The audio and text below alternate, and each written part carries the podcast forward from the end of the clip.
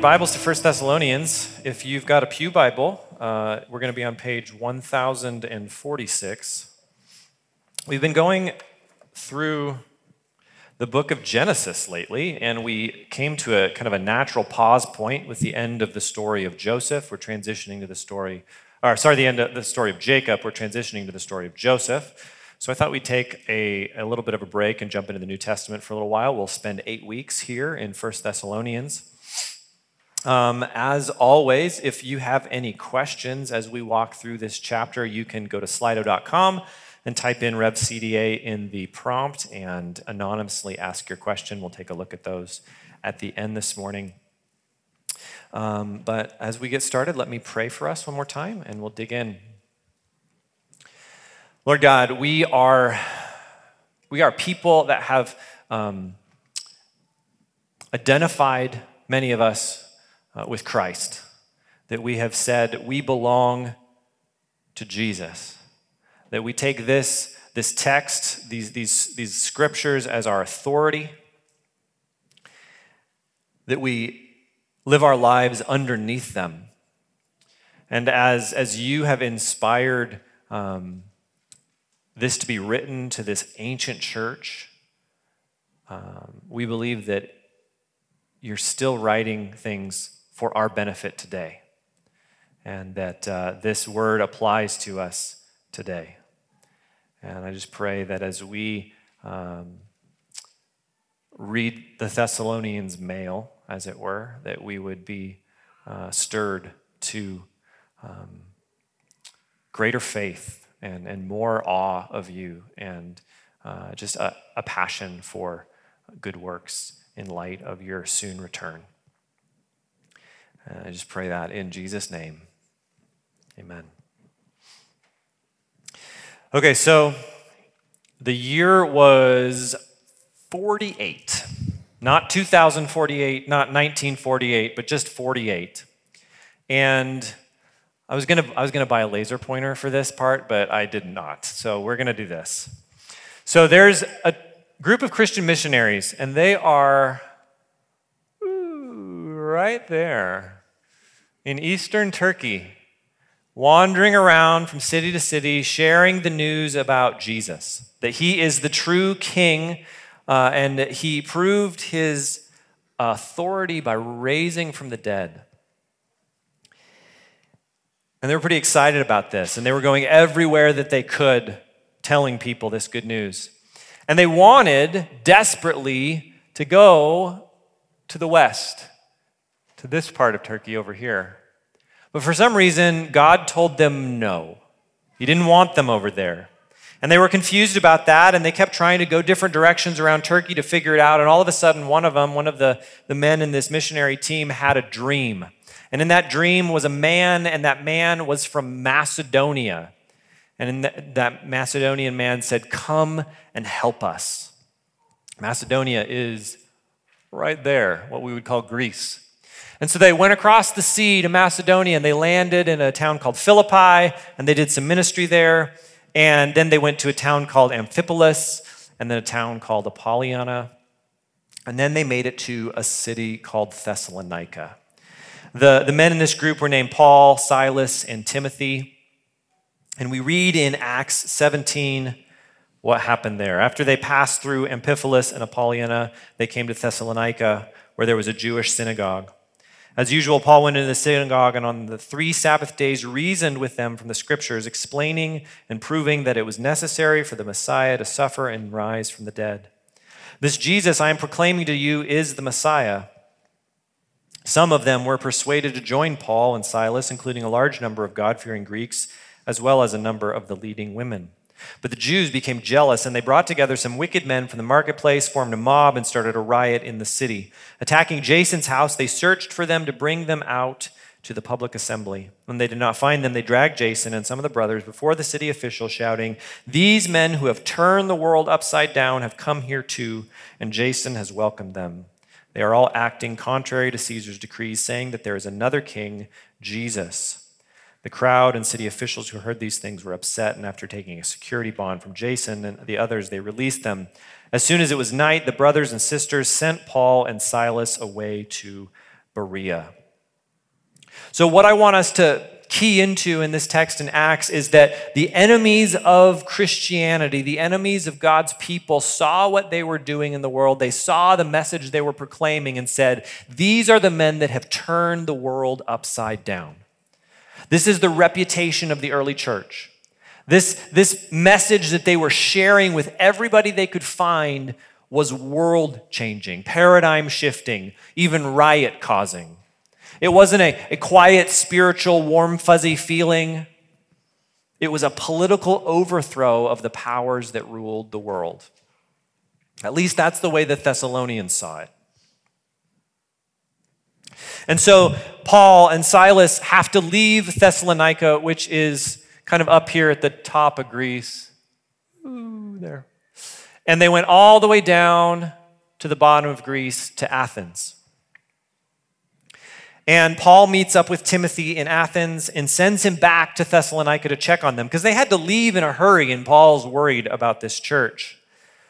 Then Paul continues on to Corinth, where he stays for a while. At this point, Timothy catches back up and gives a report of the faithfulness of the Thessalonian church, this brand new outpost of the kingdom of God. And it's probably the spring of the year 50 that Paul writes back to the church at Thessalonica to encourage them to continue on in this world shaping allegiance to Jesus, the true King, in spite of cultural pressure and persecution. So, this makes 1 Thessalonians Paul's earliest letter. And this might be the earliest document we have in the New Testament. But as we begin this book this morning, I think it's important to realize that Paul is not the only author of this letter. He's a primary author, but he addresses it from, in verse 1, Paul, Silvanus, which is a, another way to say Silas, and Timothy, to the church of the Thessalonians in God the Father and the Lord Jesus Christ. Grace and peace to you. E. Randy Richards, who's an expert in first century letter writing, says that Paul's letter was the expression of the group's consensus reached by dialogue. I think we often think of Paul sitting by himself a, at a desk writing these letters, but the reality is it was more of a group project. These three men who had been. Um, who, who loved the Thessalonians, who, who brought them the message of the gospel and cared about them, sat down to write this letter to them. And while in Acts we see that Paul's first encounter with the citizens of Thessalonica was at the Jewish synagogue, about a year later, a year and a half later, the church is primarily non Jewish Christians, it seems, based on the contents of this letter. Paul's going to commend them at the end of this chapter from turning from idols. This isn't something you'd expect with regard to a Jewish audience. And Paul doesn't quote a lot from the Hebrew Bible. So the guess from scholars today is that there weren't a lot of Jewish people in the church. And as we work through chapter one this morning, the team is going to share why, are they, why they're thankful to God for the Thessalonians and how they pray for them. And I want to take a look at three ways that, that Paul and the team say that they're thankful. They're, they're thankful for their experience of Christ, they're thankful for their response to the gospel, and they're thankful for their example to the church. So, first off, their experience of Christ. If we jump to verse 4, we read, For we know, brothers and sisters, loved by God, that He has chosen you because our gospel did not come to you in word only, but also in power and in the Holy Spirit and with full assurance. Paul is confident that the Thessalonians are loved and have been chosen by God. And this is really important. I think we talk about this fairly often, but God is always the one that moves first in our relationships. Like whoever we are, however we came to faith, God is always the first mover. He is the one that pursues people. He chooses people. He reveals himself to people and calls us to respond. John Byron says, being chosen by God gives a divine sense of belonging to the Thessalonian believers that was not found in many other religions. It gave them a sense of belonging while at the same time severing their previous social and family ties. See, the Thessalonians aren't just dabbling in some new spiritual ideas, they've been brought into a new spiritual family. I was thinking about this, this idea of being brought into something new this week, and um, I'm remodeling a bathroom, and so I've spent so many days at Ace Hardware. But I'm, I'm an Ace Rewards member. I don't know what that means, but they ask me for my phone number every time I go, and I tell them. And I've never, I've never seen any fruit from that, but I, I know I'm in. I'm in the club. I also, I, am also a member at Fred Meyer, and, and I occasionally get three cents of savings in gas. At Qdoba, every 10th burrito is free. So I'm a member of all of these different groups. But I think this is often how we see ourselves in the church. I'm, yeah, I'm, I'm affiliated with this thing here. I got, I signed up, I got baptized, maybe I put a sticker on my car. And that's this, this loose affiliation that we have that doesn't really mean much to us. But Paul sees the Thessalonians very different than this. He uses language that comes from God's word to the people of Israel back in Deuteronomy. In Deuteronomy 7, we read, The Lord has set his has his heart set on you and chose you, not because you were more numerous than all peoples, for you were the fewest of all peoples, but because the Lord loved you and kept the oath he swore to your ancestors. He brought you out with a strong hand and redeemed you from the place of slavery, from the power of Pharaoh, king of Egypt. And, and Paul is keying in on these ideas of love and choice because he wants the Thessalonians to know that they have been supernaturally adopted into a new family that has deep ties to the creator of the universe and the rest of his people. This is one of the reasons why, if you've, if you've been through our membership class, this is why we, we have an, an official formal membership at this church, because I feel like the identification we make with the people of God is important. And while that's not the only way you can identify with the people of God in, in, a, in a church context, it is a very um, poignant one and it's a very countercultural one to say, no, I am covenanting with these people, this particular expression of God's church, and, and I'm all in. And this is the, the heart behind what Paul is telling the Thessalonians is you have been added to this new family. If you're a Christian here this morning, your place in the people of God is a supernatural adoption. And Paul says to the Thessalonians, like, I am confident that this is true of you. But what does he base his confidence on? The first thing is, is the power of the Holy Spirit. Paul's team comes to the Thessalonians and they preach the word of God. And this is a necessary fact of salvation. The word of God must be preached. We must understand the gospel message to become Christians. In Romans, Paul says, How then can they call on him whom they've not believed in? And how can they believe without hearing about him? And how can they hear without a preacher? The message of the gospel is to be believed. It is a, it is a word with specific content. A, a little later this morning, we'll recite the Nicene Creed together. And this is this ancient, uh, structured creedal statement of the content of our faith. This is what it means to believe the things that Christians believe. Doctrine matters. What we believe matters. It's one of the things we rally around. But doctrine isn't enough. Lloyd-Jones, Martyn Lloyd-Jones says, I spend half my time telling Christians to study doctrine, and the other half telling them doctrine is not enough. And the reality is, there are multitudes of men and women that study the scriptures for a living. Around Easter time, we've just gone through this season, and there's probably, there was probably a documentary on the History Channel talking about the resurrection, and they interviewed a bunch of PhDs in New Testament that actually don't believe the gospel. You can study the scriptures and have it not affect your life. But Paul says, no, it's, it's different with you, Thessalonians. You have been chosen by God because the Holy Spirit's power is at work in your lives. You didn't just hear the word, the Spirit moved. Supernatural, miraculous things happened among this church because God's Spirit was at work in them and through them. And this is what happens when people believe the gospel God moves. If we read through the book of Acts, we see over and over and over again that the Holy Spirit is constantly moving in the people that have accepted the message of Jesus. Francis Chan writes The church is not empowered to live differently from any other gathered people without the Holy Spirit. If we do not have the Holy Spirit, we're just a Rotary Club.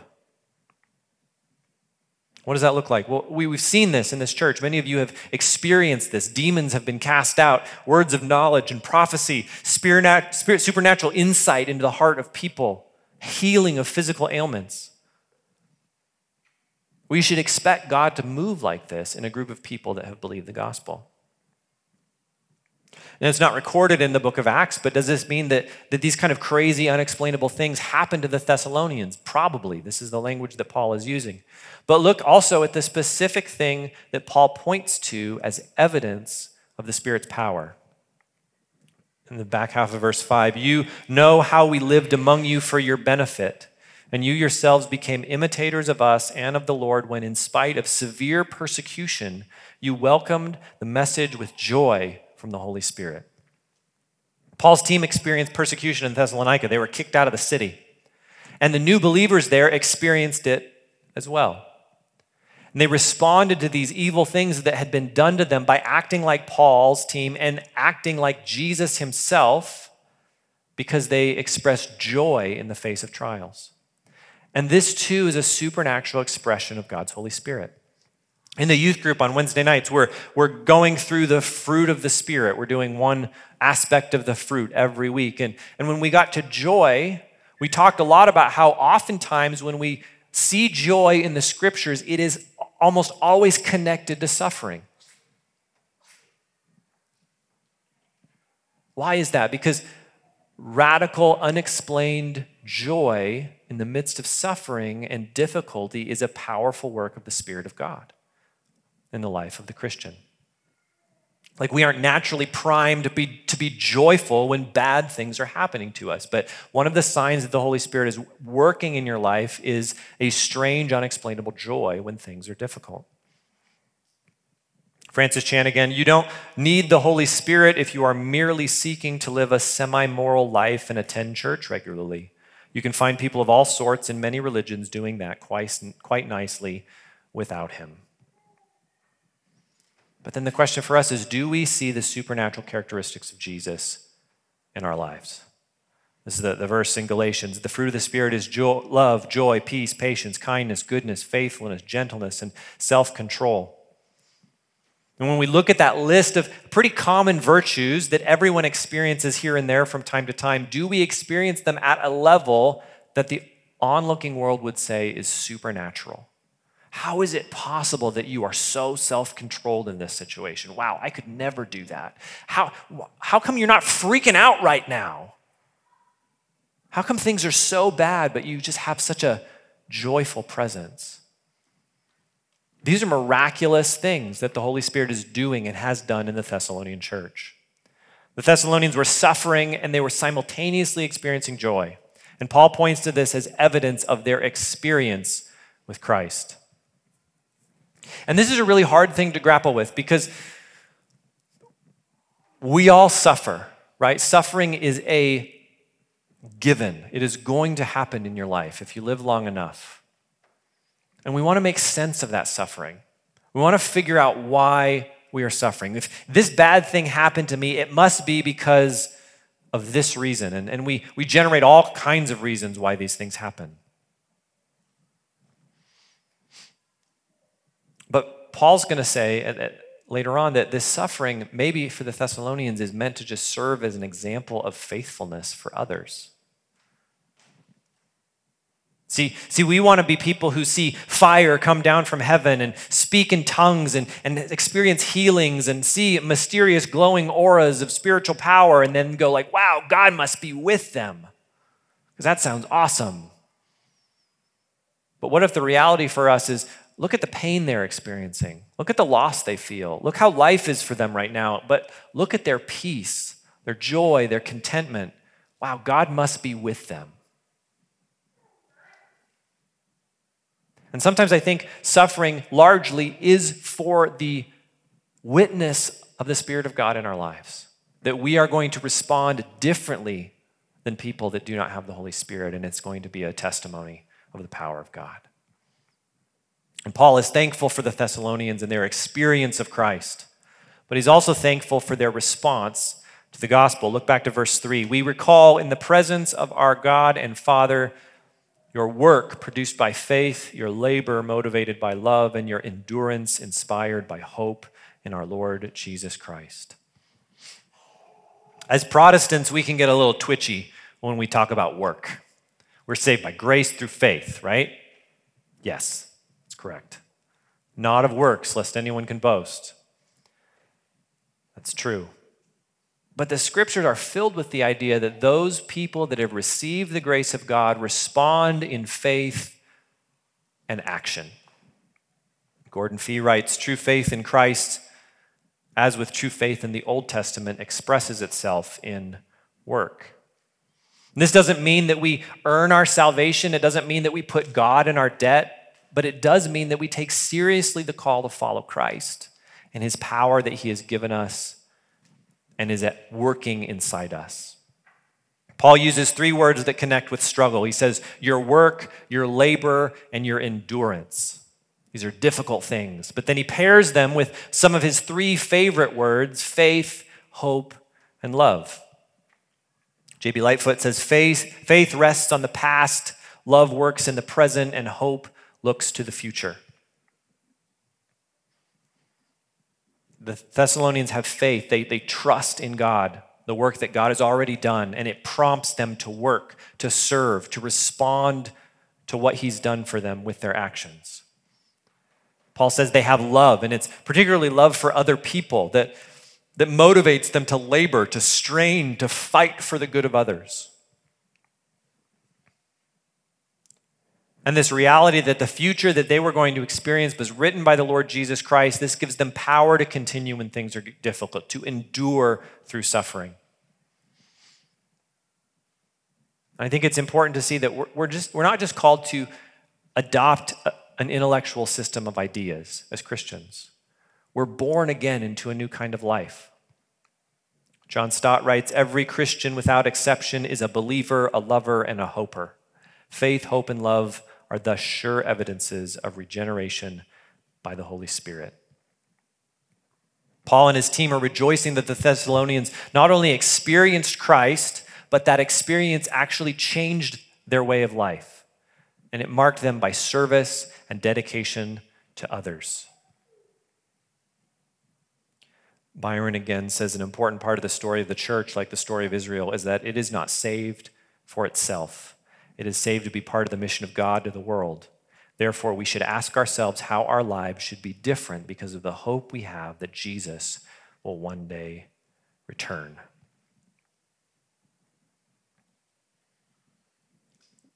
As Christians, we have been people that have been transformed into new kinds of people.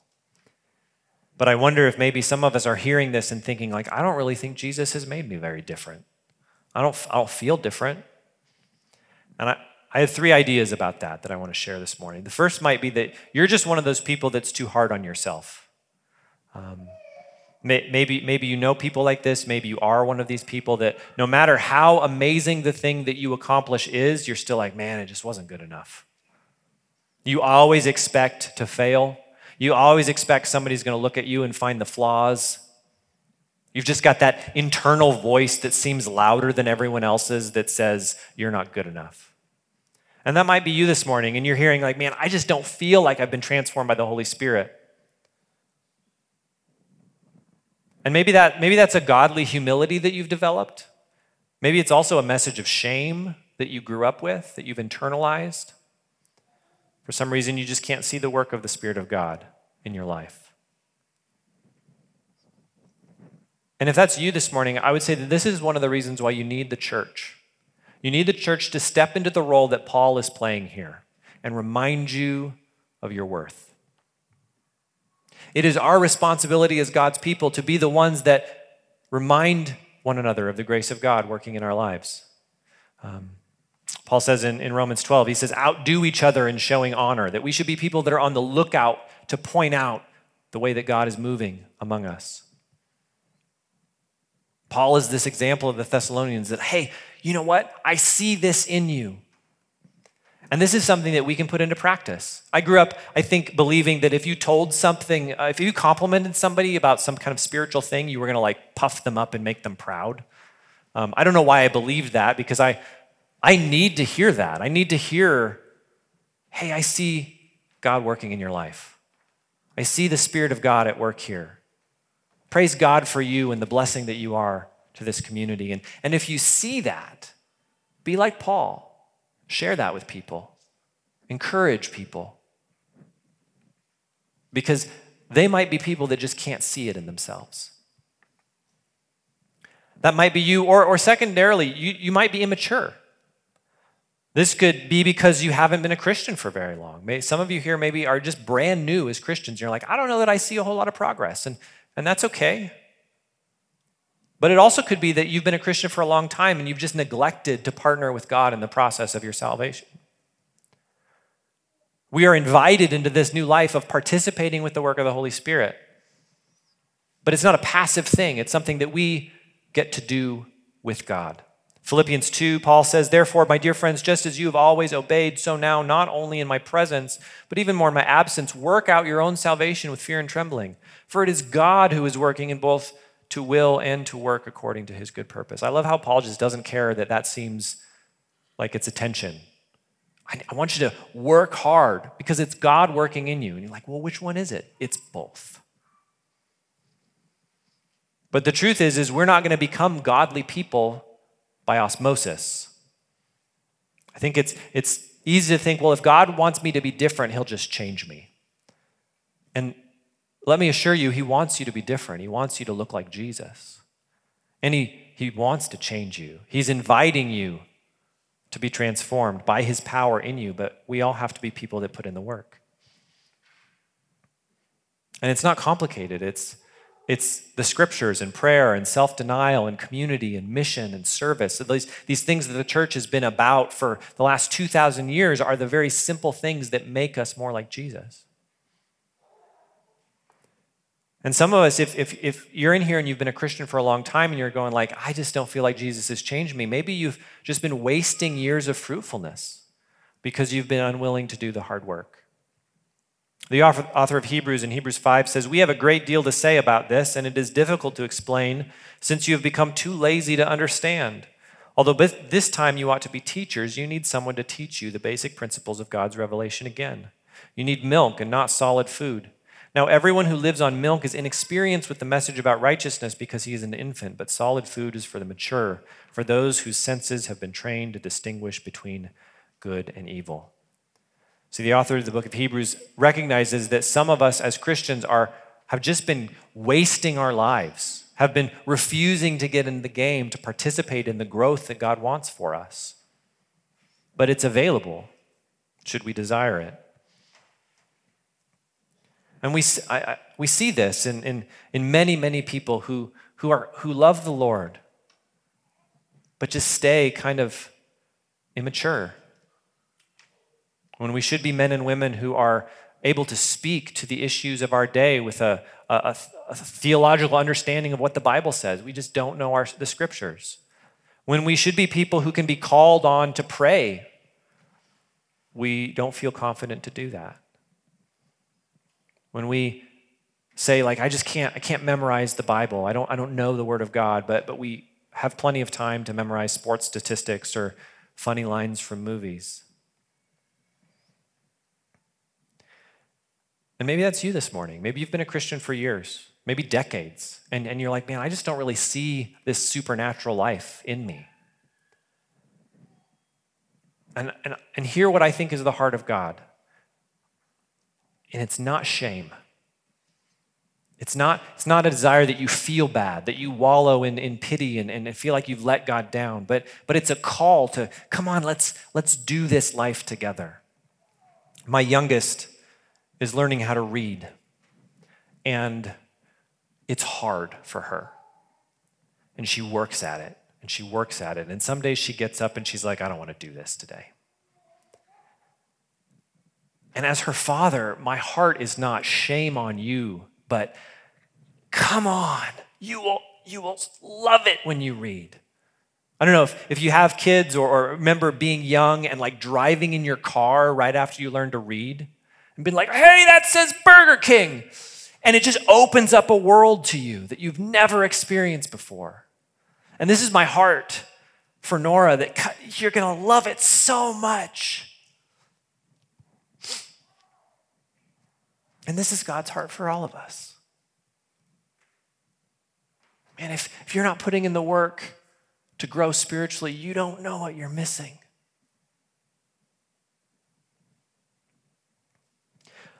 But there's a third option. Maybe, I don't know everyone in here this morning, maybe you're not a Christian.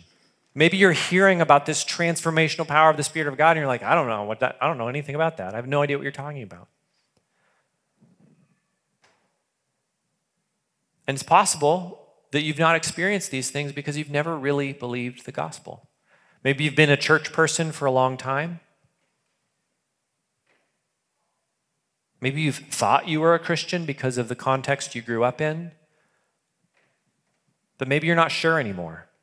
Maybe, maybe you're here this morning, you know you're not a Christian. You, you came with somebody because they uh, convinced you to come to church. Maybe you're curious about faith.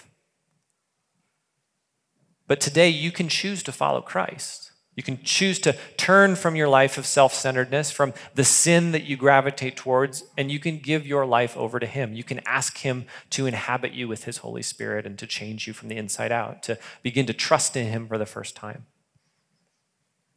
Because the reality is, is if, if you are a follower of Christ, you've been given the Holy Spirit, and the Holy Spirit will transform your life if you want Him to. If you're tired of, of pretending, if you're tired of trying to figure out your own life under your own power, Jesus' offer is that he would take your burdens and give you rest. And the, the paradox of that statement is that the Christian life is a kind of life that is a different kind of hard, but it's a hard that is full of joy and satisfaction in Christ.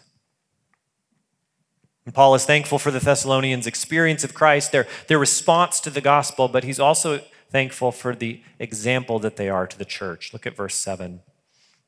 As a result, you became an example to all the believers in Macedonia and Achaia, for the word of the Lord rang out from you not only in Macedonia and Achaia, but in every place that your faith in God has gone out. Therefore, we don't need to say anything, for they themselves report what kind of reception we have had from you. How you turned to God from idols to serve the living and true God and to wait for his Son from heaven whom he raised from the dead, Jesus, who rescues us from the coming wrath. So the Thessalonian church has been so transformed by the power of the gospel that people all around the known world start talking about it and what happened to them. Paul, Paul tells us what happened, and it's, it's the same thing that happens to everyone who becomes a Christian. He says that they heard the gospel, that they turned to God from idols, that they are waiting for his son who was raised from the dead to be rescued from the coming wrath. And these, these phrases in this verse are so tightly packed in the Greek language that some scholars think that Paul is reciting a poem here, that this was an original Paul, but this was just kind of a, a standard explanation of what it meant to become a Christian, kind of an elevator pitch for the work of the gospel. he says, You've turned from idols. Byron says, Religion was important to the Greco Roman world. Not only did it offer a framework for understanding the universal, it also provided social identity and, in some cases, the possibility for social mobility. Idols are worshiped in Thessalonica as part of trade unions, in funeral observances, in food processing, local politics, and many other facets of society. So the idea that these people would turn away from all that is a big deal. They were literally turning their back on most of the culture around them. They heard this message of the gospel and they radically altered their lives for the sake of Jesus. It's interesting, Mount Olympus if you've, if you've studied Greek mythology, Mount Olympus is where all the Greek gods live. It's 50 miles from Thessalonica. And so all of the Thessalonians could look up to the west and see this mountain where Zeus lived, supposedly. They were living in a constant reminder of the life that they had forsaken. There was always an opportunity in their daily life to turn back to what they used to do to turn back to who they used to be. And this is a challenge for all of us, isn't it? This is why historically Christians uh, uh, periodically get this idea that, you know what we need to do? We need to just completely leave society to get all together. We need to go out into the desert where no one will talk to us. And a lot of you are introverts in here and you're like, sign me up for that. We need to build a monastery with really high walls and no women, right? Smart. And or or we need to like there, there's a current movement of, of of disengaging from culture. And I understand the draw, right? Like the, there's all of these things that we don't want to be about, that we don't want to be a part of, that are bad for us, and we know it, and we want to follow Jesus. And it seems like the easiest thing to do would just be to leave.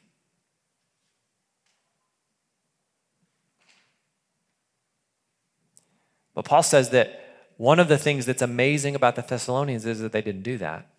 They transformed their lives, they rejected the idols of their culture, and they stayed. And they became a witness to the whole of Greece about how amazing Jesus was.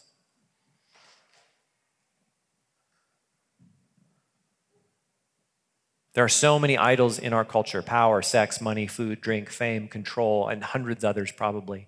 That people that we know could, could very easily say, like, why would you deny yourself these things? These are normal things. These are things that make everyone happy. These are things that everybody does. This is just what it is to be an American in the 21st century. And for Christians to go, like, yeah, I'm not into that. I serve another king, I have another master. That's weird. I was talking with a friend yesterday about just this, this idea that we are no different than the believers in Thessalonica. Our culture is filled with idols that everybody just assumes are normal. And for us to take a stand and not to be mean or, or, or, or, to be jerks about it, but just to be people that disconnect ourselves from the idols of the world, that it's a witness of the goodness of God. Like, I don't, I don't need that lesser joy because I have a greater one in Christ. Paul says Jesus Christ was raised from the dead and he will return and he will judge the world for his for its wickedness. And we are people as Christians that are waiting for something better than the gods of this world can provide. Beauty, goodness, glory, justice, truth, pleasures, these things are only found in Christ ultimately, and they are our inheritance as his people. And the more clearly we see his beauty, the less likely we are to want these other things. I've used this analogy before, and nobody likes it, but I'm, i do. So, um, my dog and I go on walks sometimes. And occasionally, another dog will have left a present on the sidewalk. I think there's probably some nutritional value there. My dog thinks so. He's tempted by that. I, on the other hand, am not tempted by it at all. Like, there's not even a little part of me that's like, I wonder. The dog seems to like it. Maybe, maybe I don't know what I'm missing. No, it's gross. We can be people who are being so shaped by the gospel and by the power of God that the things of this world are like dog poop. Yeah, they're, they're technically a temptation, but I look at that and go like, man, that doesn't sound appealing at all. Paul thanks God that the Thessalonians are people that have had their senses so tuned to Christ and his goodness and his pleasures and his glory that they have turned away from those other disgusting things. That they have seen them for what they really are and have been repulsed by them. And this is the foundation of their witness. Everybody's talking about it. And this is the reality for us as a church is the church of Jesus Christ will have a reputation. And the question is what will it be? If we fail to be people that are leaning into Christ and experiencing the power of God in our midst, we will have a reputation of hypocrisy. Because we will continue to be a church that faithfully teaches the Word of God, but if we don't believe it, if we don't live it, we're hypocrites. And the world is watching, and they will notice that these are the things that you say, Christians, but they're very different than the things that you do. And this is why the church in this country is in so much trouble, is because the gospel that we proclaim and the life that we live are so often at odds with each other. John Stott writes No church can spread the gospel with any degree of integrity, let alone credibility, unless it has been visibly changed by the gospel it preaches. We need to look like what we are talking about. It is not enough to receive the gospel and pass it on, we must embody it in our common life of faith.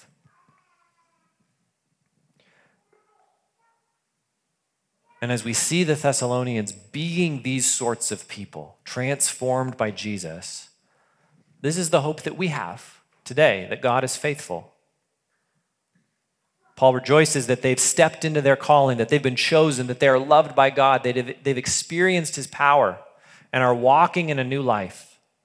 And this example is changing the world around them. And God offers this to us as well. The Thessalonian story is the story that he wants to tell here among us in the church in Kootenai County in 2023. We can be faithful to Jesus. We can experience the supernatural power of the Holy Spirit in the midst of a world filled with idols. We can reject them and rejoice in Him as an example to others if we want to be. But besides that, as we close, I, we already are.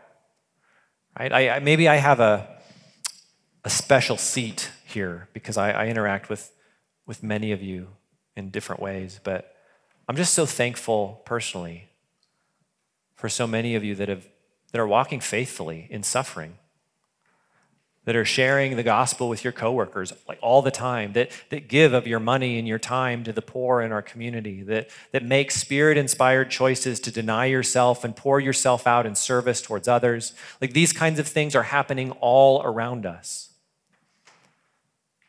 I see it all the time, and I hope you do too. I hope you see it in your own life. I hope you see it in the lives of other members of this community. But I want to be someone that imitates Paul here and, and, and says, I thank God for all of you and the work that God is doing in this community, your willingness to be led by Jesus. So as we as we wrap up, we're going to continue to move into this letter over the coming weeks, and Paul is going to continue to hit on some of these themes that we've seen about turning from idols to good things, about the return of the Lord about what it means to be um, filled with grace and having that pour out in action.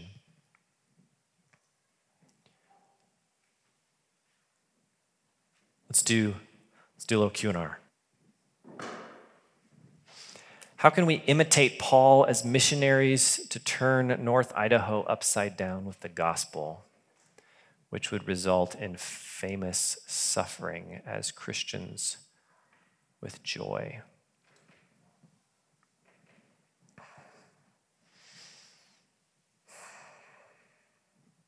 I think in some ways that is a, is a question that everybody can answer individually. All of the interactions we have with those in this community that don't know Christ are at the first personal interactions, right? We can live lives of faith and joy and trust around our coworkers, around our classmates, around our friends. I don't know about you, but I constantly have conversations with people who are afraid. They're afraid of not having enough money. They're afraid of the current political administration. They're afraid of the other side getting in next time. They're afraid of people moving away. They're afraid of people moving in. They're afraid of housing prices. They're trying to sell their house and they're afraid of not getting enough for it. Like, it doesn't matter what it is, people are so often motivated by fear in our community. And I just wonder if that's one place where we can step in as men and women who have trusted in Christ and recognize his uh, glorious love for us and his good that he wants for us and say, like, yeah, you don't have to be afraid.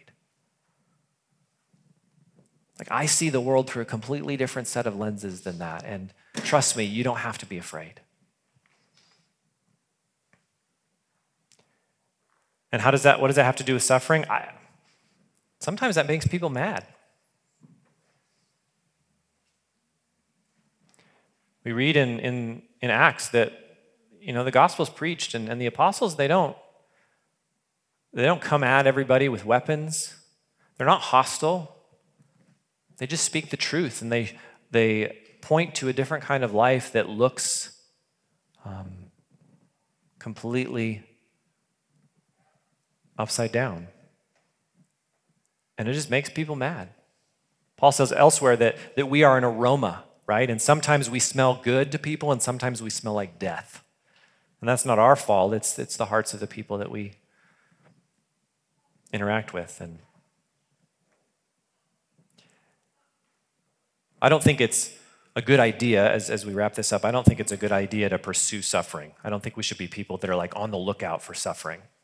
But I think we should expect that if we are living lives that are different from the world around us, if we are saying no to things that the culture says yes to, if we have uh, emotional and spiritual responses to situations that people don't understand, suffering will come. People won't like it because I am incredibly um, comforted by the fact that you see the world the same as I do. And if you see it differently, then there's tension there. And if there's enough Christians that see the world differently, then that's a lot of tension. And um, I think that leads to persecution. And again, I don't think we should be people that want to be persecuted, but I think the world doesn't like it when there's a group of people who see things differently than they do. There's probably a lot more we could say about that, but we're going to take communion. I don't know how any of this has struck us individually this morning. If, if you are frustrated this morning, if you, are, if you feel convicted by sin, if you feel weary from the week, man, if it's a great morning, if you feel filled with hope, no matter where you're at, communion is an opportunity to receive the grace of God afresh. For all of you that are in Christ this morning, you are welcome to this table to take the bread and the cup back to your seat. There's juice and wine per the dictates of your conscience. We'll worship together. You can take communion when you're ready yourself. If you're not a Christian this morning, you can become one. You can just decide that you want to give your life over to Christ, that you want to repent of your sin, believe the gospel, and you can take communion with us as well. And to help us kind of clarify what it means to bear our allegiance to Jesus, we're going to recite the Nicene Creed together before we sing.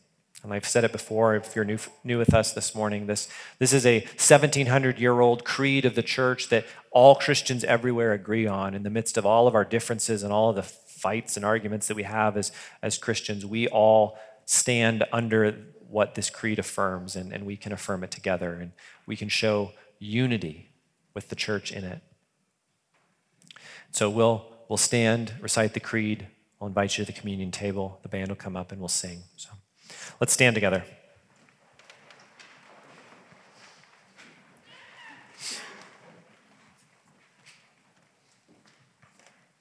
We believe in one God, the Father Almighty, maker of heaven and earth and of all things visible and invisible, and in one Lord Jesus Christ, the only begotten Son of God, the one begotten from the Father before all the ages, light of light, true out of true God begotten, not made, being of one substance with the Father, through whom all things came into being, who for us and our salvation came down from heaven and became flesh by the Holy Spirit and the Virgin Mary, and became man and was crucified for us under Pontius Pilate. He suffered and was buried, and on the third day he rose again in accordance with the Scriptures, and ascended into heaven and sits at the right hand of the Father. And he will come again with glory to judge the living and the dead, whose kingdom will have no end. And in the Holy Spirit, the Lord and life giver, the one who proceeds from the Father and the Son, with the Father and the Son together is worshiped and glorified, who spoke through the prophets. In one holy, Catholic, and Apostolic Church, we confess one baptism for the forgiveness of sins. We expect the resurrection of the dead and the life of the age to come. Amen. Lord God, as we transition to worship through song this morning, as we worship through your gifts of your body and your blood shed for us on the cross, God, as we remember the reality of your death I pray that you would work in our hearts. God, however we need to be led this morning, I pray that you would lead us. Give us insight into our hearts and our souls. Fill us with your spirit. God, for those of us that are suffering this morning, I pray that you would provide joy and peace. God, for those of us that are joyful, I pray that we would rejoice in you. That even as we see the good gifts that are around us, that we would recognize that they ultimately find their fulfillment in you. And God, I pray that as we sing, that we would remind each other of these truths and that would sink deep into our hearts and change the way that we see the world around us. In Jesus' name, amen.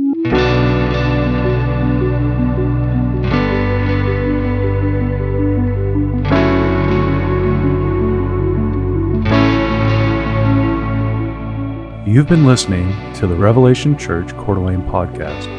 Learn more about Revelation Church at revelationcda.com.